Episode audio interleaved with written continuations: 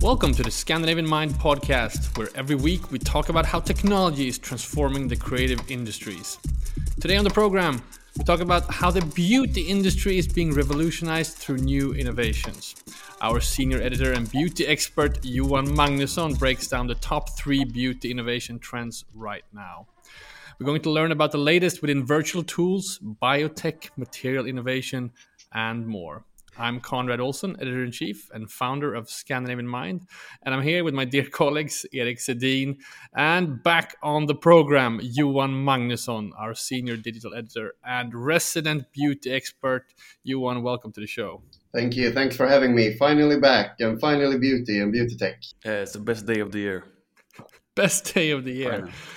All right, guys, let's just dive into it. I thought this has been, uh, you know, a super interesting and important show to make because we have several projects in the work with regards to uh, what's happening in the beauty industry, uh, specifically beauty innovation.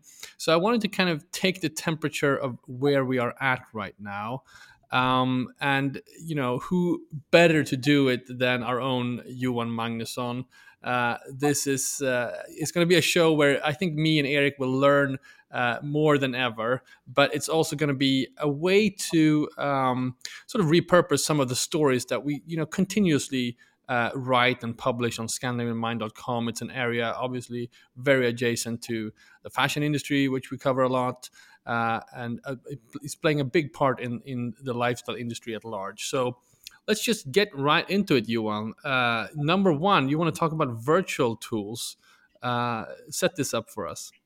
Yeah, so uh, of course the development in beauty tech uh, has gone from. Um, uh, we will later later on talk about uh, things like material innovations, and it's of course immensely important. But now, what's become sort of like the bread and butter, if you're into the industry, mm. is, uh, this um, are these new technologies um, uh, using AI, AR, and the so-called virtual try-ons to add a value for the end consumer and to, to show that you're at the forefront as a brand. Right, and and I mean, I guess one way to look at it is the beauty industry. It's intuitively maybe not, you know, associated with virtual tools because it's so it's so connected to you know your physical being and the physical look and your skin and hair and everything but so how is new like you know these type of virtual technologies informing the beauty industry so uh, obviously uh, one natural step uh, if we talk about uh, virtual try-ons uh, is uh, for makeup to find the right uh, shade uh, uh and uh, what uh, palette to buy uh, for your next makeup purchasement. So uh, it's uh, quite easy actually. Uh, it's e e almost. it's also like quite easy to to imagine what it is. It's of course the biggest brands. They've been using this for quite a while. Uh, they mm. they have huge uh, they've made huge investments um, uh, to to be at the forefront, and uh, they, they have uh, partnered with um, startups and maybe their in-house tech department to to develop those um, those tools that that help you find yeah the right the next makeup shade, so to say. So just to be super clear, what, what this is, this is uh, digital tools. So, so, for instance, your phone, where you can upload a picture of yourself or, or use the camera to uh, you know show yourself and and and find uh, you know your skin tone, uh, the various products that will uh, affect or, or or be perfect for your skin tone. Is that is that a way to to explain it? Yeah. So, for instance, if you're curious about uh, a new brand uh, if you if if you've been using uh, the same uh, makeup brand for say a few years, you obviously know uh, which uh, which color or which uh, shade to buy. But if mm-hmm. you're trying out a new brand, and there are tons of them launching every year because the industry is growing so fast, then this can help you to find the right shade for your concealer or your um, lipstick or yeah I was gonna ask, do you do you have any experience of uh, maybe from yourself or someone telling you? Do you know if it actually works that good? Like, and I would imagine maybe like a selfie camera or an iPhone camera maybe wouldn't do that good of a job, but I don't know. Maybe it actually does. Uh, I haven't I haven't tried it, and I uh, have actually not asked my like uh, industry colleagues uh, uh how well it works. What I what I've heard is that the tools are now quite good, uh, also for like uh, mobile selfies to to to help you find the right the right product, and it's of course getting more and more advanced and um, easier to use, and it's also a great way for e-tailers like web shops because oh. they obviously carry carry a lot of different brands. Uh, so um, then uh, then they can uh, use the same tool for many different brands.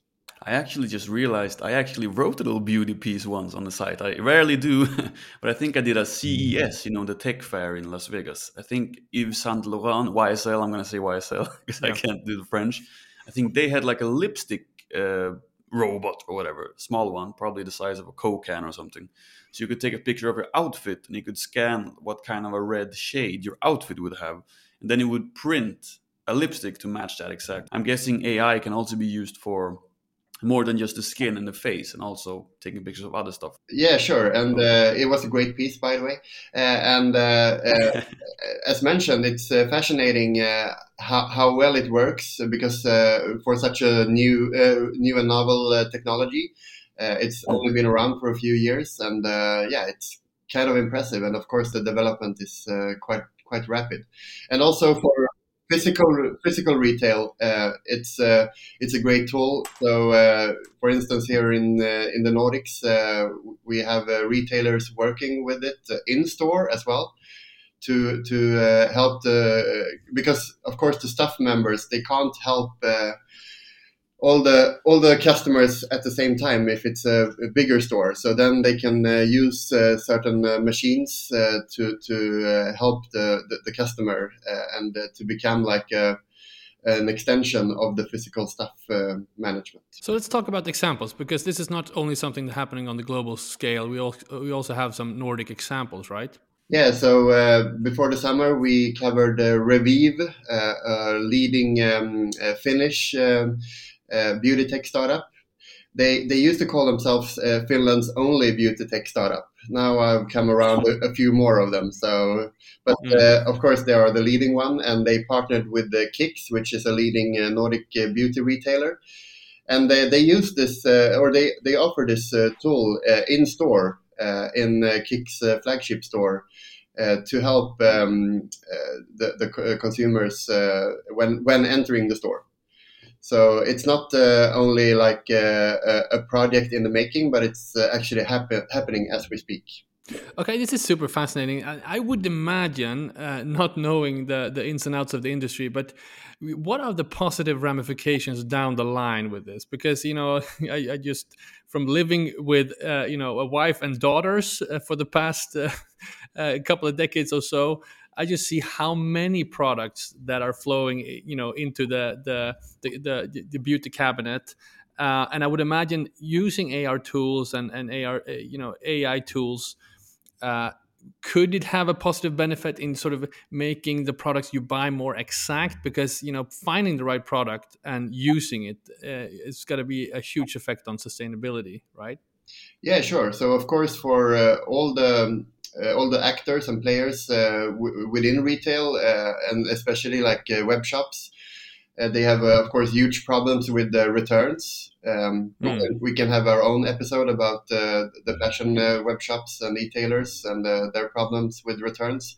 But also, of mm. course, within beauty, like if you if you don't, maybe you you click on like three different shades and then you return two of them so then, uh, obviously, it can help if you if you have a virtual tool uh, helping you to find a more exact uh, shade. And also, there there have been reports that. Uh, uh, these tools can also help, uh, but that's more like within a few years. can also help to reduce the stock for um, for retailers, so that it can be more accurate and um, more precise, obviously, and that they don't have to stock that many products. All right, exciting stuff. So let's move on to the next trend we've defined here. and that is the developments within biotech. Uh, you know, this is a lot happening on this area, uh, but can you define biotech for us to begin with, Johan? So uh, when you develop uh, ingredients and uh, formulations, uh, you've used, um, yeah, Mother Nature for quite a while. We've of course seen mm. a huge rise for natural beauty, and after natural beauty, uh, it's been uh, clean beauty, especially in the U.S., but also here in Europe. And um, uh, clean beauty is a very um, uh, it's a very controversial term because uh, no no one has uh, actually defined what it means. Uh, but uh, you you can say that clean beauty is the is our version or the U.S. version of natural beauty, so to say. So the next big. It was basically about using less ingredients and that sort of thing, right? yeah, it's a it's a different uh, way of describing it uh, uh, depending on who you ask. But uh, yeah, that's mm. one of the more common uh, way of using it. Yeah. So the next big step is biotech. So we have used the rainforests and we have used the desert. we have partly used our oceans to find our next. Uh, beauty ingredients. And uh, what I see now when I travel and uh, when I interview the brand representatives they look into the ocean. So um, um, it's uh, of course fa- fascinating. Uh, those uh, I don't know if you can call it animals, but uh, those living organisms, uh, living um, uh, which we haven't yet discovered, many of them, like in the oceans and uh, their way of uh, surviving despite uh, the lack of sunlight, of course. So now mm. the beauty industry, uh, uh, within the last few years, they've uh, tried to um, try to make use of this and to see if because obviously they can have um, great properties. Um, from surviving in those harsh harsh uh, environments and uh, hopefully that's the beauty beauty industry's hope at least uh, we can also benefit from it. So okay, interesting. So in in these uh, in the depths of the oceans, what are some of the innovations and stuff that the brands are finding and are developing? So um, one of the one of the first uh, was in the 50s when the uh, Biotherm uh, discovered live plankton, uh, which they still use. They've of course developed. Um, the, um, the formulas and the, the, the products um, over the years, but um, uh, I would say that they were the, the first, uh, if, if not the very first. And then in the 90s, we saw small developments, and now uh, it's been um, a, a, rising trend for, like, say, the last five or 10 years. But also, it's, it's a bit complicating because when you're uh, when you're interviewing uh, representatives, uh, they're very secretful about their findings uh, because obviously um, uh, they, they are hmm. it might be a patent pending or it might be ingredients um, that they, they want to file a patent on later on so um, if the product is not yet launched then um, they will only um, speak about it in uh, sort of describing terms and not uh, not the actual product. So but um, yeah, I've interviewed a, a bunch of um, representatives um, who are currently uh, digging into the water, so to say. I mean, super fascinating. One of the stories, actually, the interview you did with, uh, I think it was Biotherm on the on the life plankton uh, topic. Uh, the, one of the, the numbers we picked up here is that we've only discovered five percent of the ocean, and it represents 70 percent of our planet. Uh, so I, can, I bet their hope is that this is kind of a really an untapped source of uh, new technologies and, and new uh, you know ingredients and, and they, they, they, can become new formulas, right? Yeah, and also uh, it's interesting when you mention one of the bigger brands because uh, this, of course, demands a, a, lot of resources. Uh, to, mm. to uh, init- initiate uh, such research because it's of course very expensive and that that's also probably one of the reasons why we've only discovered uh, so li- little of it. But then, of course, the potential is huge. Yeah, and to be clear, I mean, what many people who are talking about this is, uh, you know, something out of a necessity in terms of sustainability. So, can you give some context to, you know, what the industry is doing from a sustainability standpoint, or what what some of the key issues are, and and why this plays such a big role? Yeah, so if we look at uh, biotech, so, uh, right before the summer, I interviewed uh, a Swedish entrepreneur. His name is uh, David Ko Hjalmarsson, and he's mm-hmm. been into biotech uh, in Asia. Uh, and good to know here is, of course, that Asia is leading the trends all over skincare and beauty, and they're way ahead of both Europe and the US. So uh, he's uh, now founded his own skincare brand. Uh, he's even found his own certification and his point of view was that um, uh, um, that uh, uh, we, we tend to look at uh, sort of natural skincare uh, as more sustainable, and uh, it it in, in, many cases it's rather the opposite. because it demands a lot of resources to to sort of extract the the molecules from mm-hmm. natural skincare, while the lab grown or sort of uh, uh, Uh, uh, so to say, uh, synthetical um, uh, ingredients and molecules. they come from a lab, obviously, and of course it takes resources. But it's not fair to say that natural skincare is um, like autom- automatically more sustainable. so in many mm-hmm. cases, it might be the opposite.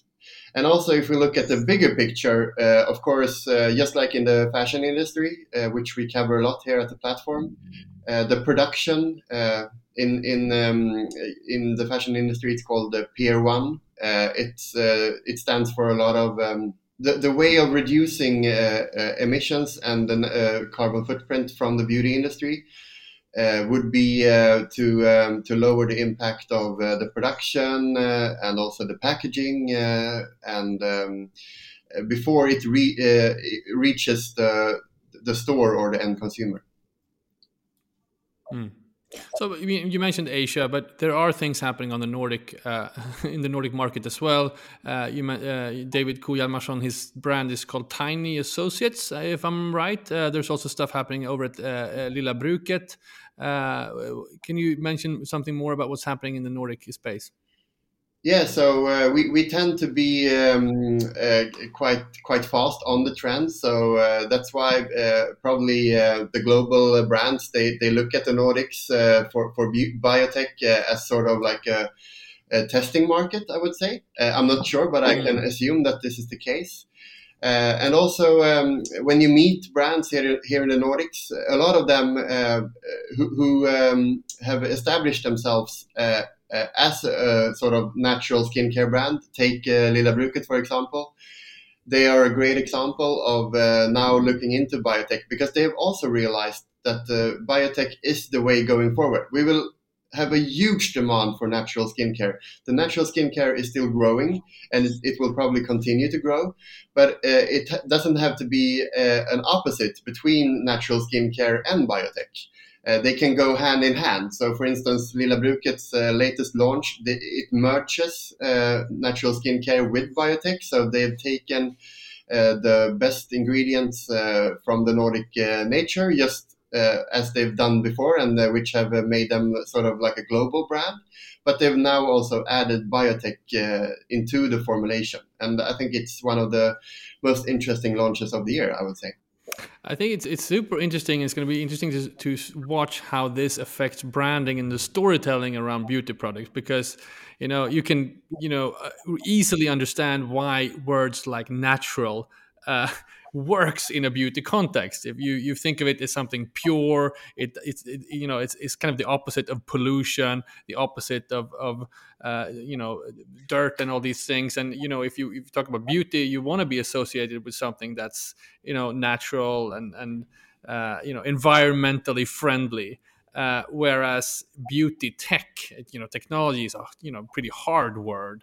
Um, and definitely something that's not associated with you know something you want to think about when you're putting things on your skin. Have you seen any examples this is just a, a question off the bat an example where biotech or technology is is put on the forefront of the branding or the storytelling around these products? You know Lilla Bruket is a great example of a brand that has been sort of on the forefront of natural beauty for for several years. But uh, how does it look on the branding front yeah, so um, uh, David's brand, uh, uh, Tiny Associates, uh, it's uh, one great example, and uh, we have seen a few, and I would say perhaps startups who who, uh, who have um, used biotech. Uh, and also the likes of uh, Biotherm, of course, because they've sort of established beauty, uh, biotech or blue beauty, so to say, uh, as they, their their special thing and their specialty within beauty. But uh, maybe we're a little bit uh, too early on this because for the end consumer, it's still a rather new um, way of describing beauty.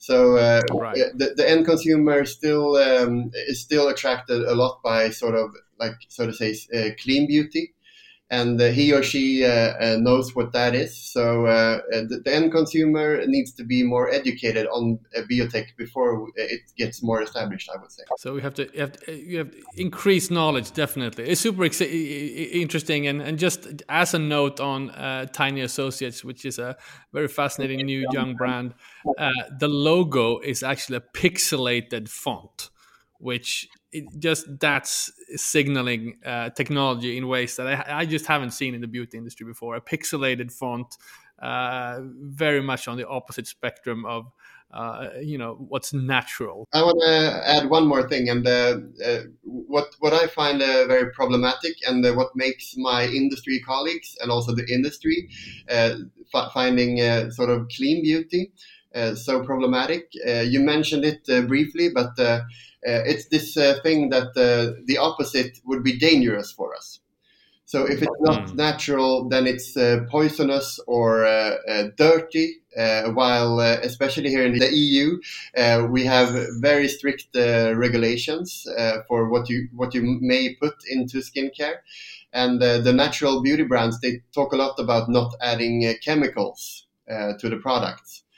But in fact, uh, water is a chemical, and water stands for between 70 and 90 percent of um, almost every beauty product. So it's uh, it's a bit of a problem to communicating it that way.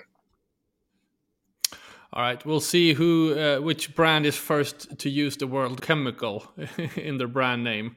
Uh, moving on to our last trend here that we've, we want to highlight, uh, we're going to talk about material innovations, both uh, in the actual product, but in packaging. A lot is happening in the packaging space. Obviously, packaging is a huge part of the beauty industry, a huge issue as well in terms of sustainability. Uh, uh, Johan, tell us what's happening. So uh, there are many different um, angles to put on this, but um, what we talk about a lot right now is uh, recycling. And the problems here uh, uh are many. So if we take Europe, uh, the, the recycling facilities uh, are different in different countries which obviously means that the, the, the, recycling process is different in different countries. And that makes it very, very difficult for the brands uh, being uh, present on uh, different markets uh, to, to adopt the products. But uh, more and more uh, is about like completely recycled, recyclable products. So that, that's the thing. So, so plastic will probably never disappear from the beauty industry. Uh, but uh, we let's hope that we can reduce it. I interviewed uh, Beauty Disrupted, uh, a new Swedish startup uh, focusing on solid bars for um, shampoo and body wash, and they mentioned this number that. Um, the, the, the, annual uh, pr- production of virgin plastic uh, bottles uh, for shampoo and conditioner alone is 80 billion. Oh yeah, 80 yeah. billion only for shampoo and conditioners made of virgin plastic. So it's uh, a lot of hard work to do. And they are focusing on bars because obviously you don't need plastics to to preserve the product. You know the, the reason we need plastics in beauty industry is to preserve the product uh, that it contains, right? Yeah, and that's also uh, why it's uh, uh a bit of a struggle to uh, to, to, use uh, alternatives to plastic because uh, the, hmm. the, plastic has been around in the beauty industry just like uh, all the other industries for many many years and the processes and um, the, the, value chain uh, is of course uh, established so if you want to disrupt that uh, industry or that way of or, or also uh, consumer behavior then it takes a lot of resources. We do, though, have a few interesting alternatives also here in the Nordics. from Finland, again, we have Sulapac, working with um, byproducts from the Finnish forest to to produce mm. um, uh, jars and the packaging for and, and, and they're obviously like a supplier. So one of the first partners, if not the first, was Chanel and uh, now they've uh, partnered with a bunch of leading uh, uh beauty brands. And uh, a few weeks ago, uh, we covered their partnership with the Finnish Lumene. So, and they they will probably continue their collab. And Lumene is also quite interesting from another point of view. speaking of recycling, because this fall they've launched the first um, um, like mono mono uh, product, so to say. The, the first uh, uh, uh product with a pump uh, completely made of plastic, at least that I have seen, and uh, also my industry colleagues they they haven't seen it before. So the problem with um, with pumps uh, is that, uh, of course, in the ac actual pump uh, it's a metal. Otherwise, it has it, you haven't been able to to make the pump, and that makes it impossible to recycle. Exactly, which is a, very interest, uh, important point. It's it's the same in the fashion industry. So if you have clothes that are made of you know cotton and polyester, it's, in, it's very much harder to recycle than if it's purely cotton or purely polyester. And, and, it's the same for the for the beauty industry. But but so let's go back to Sulapac and explain a little bit what it is. It's made out of wood chips, right? It's not plastic at all. Uh, no, exactly. It's uh, yeah, it's the Finnish way of doing uh, bioplastic. they use a lot of wood in Finland. Yeah, they, they do uh, for many different uh, occasions. Yeah, and uh, it's uh, it's it's a startup, uh, fa- fast growing startup, and um, I've seen the products, and they actually look delicious and quite superior. So they've they've done a great job, and they've been around for a few years. So the the development of the product uh, has taken uh, quite a long time. So uh, it's good to see it now on the market, and as mentioned, see them partnering with a bunch of leading brands.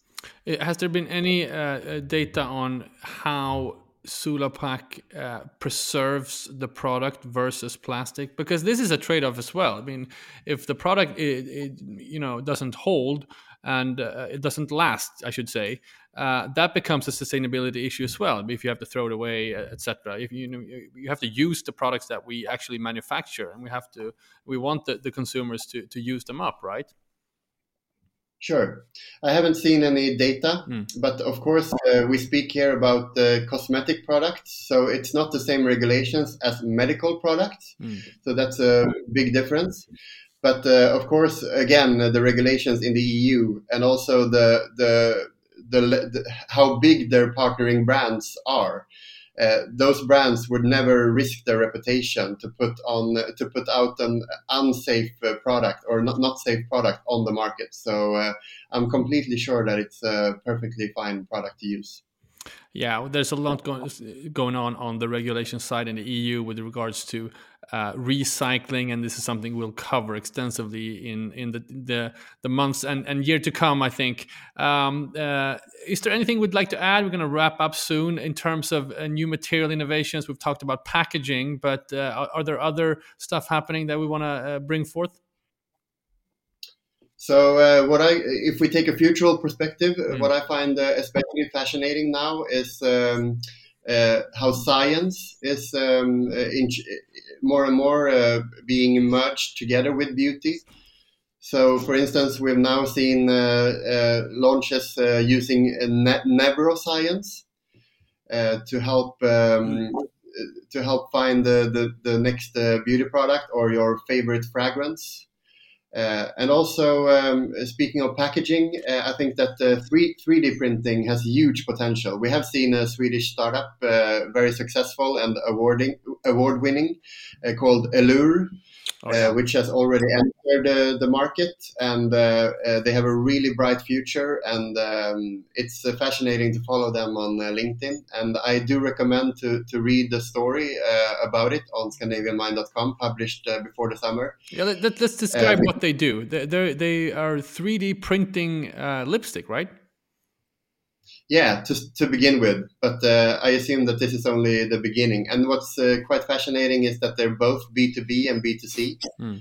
So they, they are uh, offering their products for end consumers, um, but also uh, to, to partner with um, as a supplier for other brands in order to, of course, reduce their impact. Yeah, it's super cool. I've seen it uh, done. I uh, made a lipstick for my wife, uh, just 3D printed right in front of me. It was, uh, you know, really quite a quite a sight to see. How long? How long did it take to for it to be finished? I can't remember, like ten minutes, something like that. Uh, maybe you one you remember. Oh, I had to wait cool. a little bit, but but uh, there's a really interesting, you know, contraption device, lab oriented with tubes and stuff. Obviously, they had different colors and color shades they could uh, print, and and I don't know what the material was, but uh, you could see it right in front of you, like a 3D printer with with different colored tubes. That that's basically the experience. And also, when it comes to 3D printing, of course, one of the benefits is also that they're, uh, as far as I com- as I, am concerned, uh, they're mainly using uh, like renewable. Uh, like uh, re- um, materials, mm. so it's not only that the, the actual production can reduce uh, the impact, but also, of course, the use of materials. Super fascinating. Just to end with you, one, is there anything from a personal perspective or or, or uh, just a thought that you would like to see more of, or or something that you are personally most excited about in in, in this uh, beauty innovation space? Uh, I would like, uh, uh, for as mentioned, like. Um, the natural beauty and the, the biotech to, to come to, to work better together. Mm. Because it's not an opposite uh, and they shouldn't be sort of enemies or competitors but if they uh, work together we can together uh, make a better progress. And also from a personal point of view i made an interview. We've, we've been we've not been that good in covering hair care and the hair trends but this week we published uh, a really good feature with uh, Anna Malin Hallberg from uh, leading Scandinavian um, hair care and hairstyle brand Maria Nila and so it's uh, from our voices format. And um, we had a great time uh, at their factory in Helsingborg in southern Sweden. And uh, she shared uh, a lot of insights from the current state of hair care and uh, the future of ingredients. Uh, and also quite fascinating. she was one of the few who was actually open with the, the fact that it's, it is a problem for the beauty industry that TikTok and other um, other platforms uh, are uh, like um, it, it's only going faster and faster with the beauty trends. Uh, one week uh, from another, the, the, the makeup trend can be completely different, or the beauty trend. But uh, in fact, for the beauty beauty brands, it takes um, yeah at least half a year, one year uh, it's not it's not rare that it takes two years from the initial idea to the product, especially if you want to certify it. So Maria Nila they use they use a lot of certifications. So then it of course takes uh, even longer time. So uh, Anna Malin uh, she was very open to the fact that uh, it is a problem that is also very hard to solve for the beauty industry. That the trends are uh, moving faster and faster, while the development of the product, for obvious reasons, can't go faster and faster. Well, how TikTok is affecting the beauty industry, that sounds like a rabbit hole to talk about uh, in a different episode. Johan, thank you so I'll much for sharing your insights. And again, uh, this is just the start of uh, a new focus on Scandinavian Mind on beauty innovation. Uh, thank, thank you so much. Yeah, thanks. Thanks for having me. All right, let's just wrap up and look at uh, some of the things that are happening in the week to come and uh, just promote some of the stories that are up uh, on scandinavianmind.com. Uh, just a note that on uh, Thursday next week, the new factory of Renewcell, the Swedish uh, recycling startup innovator that are recycling cotton, they're opening their new factory in Sundsvall. north of Sweden, and I'm going to be there, so I'm sure we're going to get back to covering covering that. But uh, Erik, is there anything else we should promote uh, online right now? Actually, there's one thing outside of our uh, outside of our own platform that I've been looking at this week. Uh, I don't know if you guys know about Foot District, the Barcelona-based uh, online no. store. I follow them on Instagram just to get latest sneaker review and stuff. They've actually done a they have an avatar contest. You can go on their website and you can use their whole website to design your avatar, like a really cool avatar. You know, you can choose the brands and choose every jacket. I think they 3D scanned everything, and then you can send in screenshots of your avatar and you can win like prizes like oh then you can purchase the real clothes then the uh, the physical twins on their website. So i've been sitting all night making outfits sending in screenshots trying to win and i was gonna the more i tried i was thinking about hoping writing something about it or at least talking about it on the next podcast because it's a lot of fun. Well, let's circle back to that. Also, I wanted to promote uh, our cover story this week was from Riga uh, Fashion Week. I I think uh, our uh, uh, contributor Oliver Dale did a great job at Uh, kind of analyzing uh, what's happening in uh, the lesser known fashion weeks of Europe, and we were the only Scandinavian media present out there. So uh, have a look at that. Guys, uh, this has been great. Uh, uh please follow us on Instagram. TikTok is growing. Uh, great job, Erik Sedin, on, on, growing our TikTok uh, following and engagement and discussions we've seen. also, don't forget to sign up to our newsletter. Visit scandinavianmind.com slash newsletter. see you next week. Thank you. See you. See you.